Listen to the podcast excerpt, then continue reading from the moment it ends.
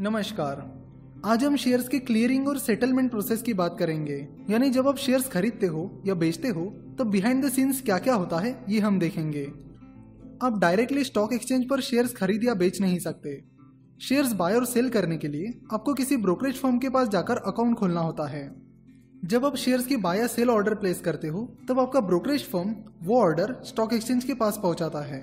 फिर stock exchange automatic order matching system का use करके ऑर्डर्स एग्जीक्यूट करते हैं।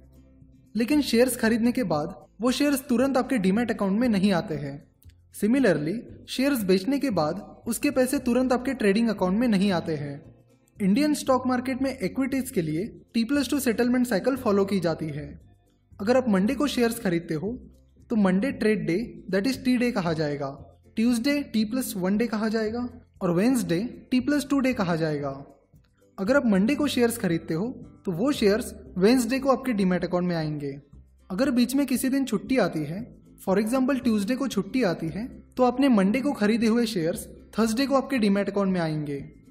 सिमिलरली अगर आप शेयर्स को बेचते हो तो उन बेचे हुए शेयर्स के पैसे आपको टी प्लस टू डे को मिलते हैं।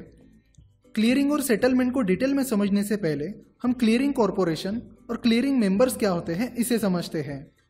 स्टॉक एक्सचेंजेस, क्लियरिंग कॉरपोरेशन के ज़रिए क्लियरिंग और सेटलमेंट की सारी प्रोसेस मैनेज करते हैं। क्लियरिंग कॉरपोरेशन एक सेपरेट एंटिटी होती है। क्लियरिंग कॉरपोरेशन बायर या सेलर से कम्युनिकेट नहीं करते हैं। वो कम्युनिकेट करते हैं क्लियरिंग मेंबर्स से। नाउ लेट सी कि ये क्लियरिंग मेंबर्स क्या होते हैं। सारे stock brokerage firms stock exchange के मेंबर होते हैं, जिन्हें ट्रेडिंग मेंबर्स कहा जाता है। और हर ट्रेडिंग मेंबर को कंपलसरीली क्लियरिंग कॉरपोरेशन का मेंबर बनना होता है। क्लियरिंग कॉरपोरेशन के मेंबर्स को क्लियरिंग मेंबर्स कहते हैं।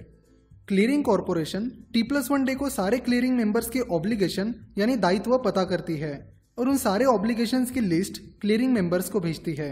फॉर एग्ज़ाम्पल अगर आप आज एबीसी स्टॉक के हंड्रेड शेयर हंड्रेड रुपीज़ की प्राइस पर खरीदते हो तो आप पर टेन थाउज़ेंड रुपीज़ प्लस जो चार्जेस और टैक्सेस रहते हैं, उसका ऑब्लिगेशन रहेगा। यानी टेन थाउज़ेंड रुपीज़ आपको जिससे आपने हंड्रेड शेयर खरीदे हैं, उन्हें देने होंगे।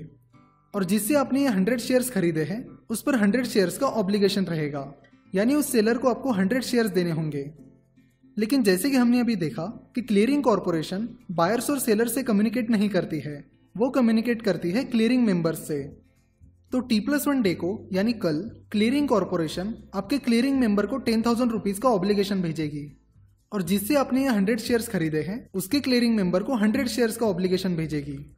हर क्लियरिंग मेंबर को क्लियरिंग बैंक के साथ एक डेडिकेटेड क्लियरिंग अकाउंट खोलना होता है। और जितने रुपए का ऑब्लिगेशन उस क्लियरिंग मेंबर पर होता है, उतने पैसे वो क्लियरिंग मेंबर इस क्लियरिंग अकाउंट में ट्रांसफ़र करते हैं। आप जो भी शेयर्स खरीदते हो, वो डिपॉजिटरी में रखे जाते हैं।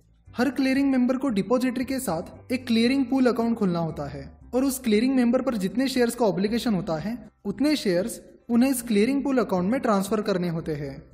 यानी क्लियरिंग मेंबर पर जो भी पैसों का ऑब्लिगेशन होता है, उसे clearing members dedicated clearing account में ट्रांसफ़र करते हैं।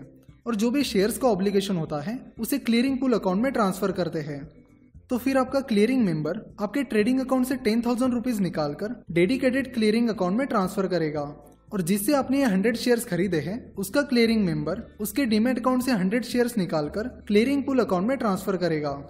और टी प्लस टू डे को क्लियरिंग कॉरपोरेशन वो टेन थाउज़ेंड रुपीज़ उस सेलर के क्लियरिंग मेंबर के डेडिकेटेड क्लियरिंग अकाउंट में ट्रांसफ़र करेगा। बाद में वो क्लियरिंग मेंबर उन टेन थाउज़ेंड रुपीज़ को उस सेलर के ट्रेडिंग अकाउंट में ट्रांसफ़र करेगा। और टी प्लस टू डे को ही क्लियरिंग कॉरपोरेशन आपने खरीदे हुए हंड्रेड शेयर्स को आपके क्लियरिंग मेंबर के क्लियरिंग पुल अकाउंट में ट्रांसफ़र करेगा। जिसके बाद आपका क्लियरिंग मेंबर वो हंड्रेड शेयर्स आपके डीमेट अकाउंट में ट्रांसफ़र करेगा। इस तरह टी प्लस टू डे को आपको अपने खरीदे हुए हंड्रेड शेयर्स मिल जाएँगे और जिसने आपको ये हंड्रेड शेयर्स बेचे हैं, उसे टेन थाउज़ेंड रुपीज़ मिल जाएँगे। शेयर बाय या सेल करने के बाद हमें कुछ नहीं करना होता। And behind the scenes clearing और सेटलमेंट की ये प्रोसेस चल रही होती है।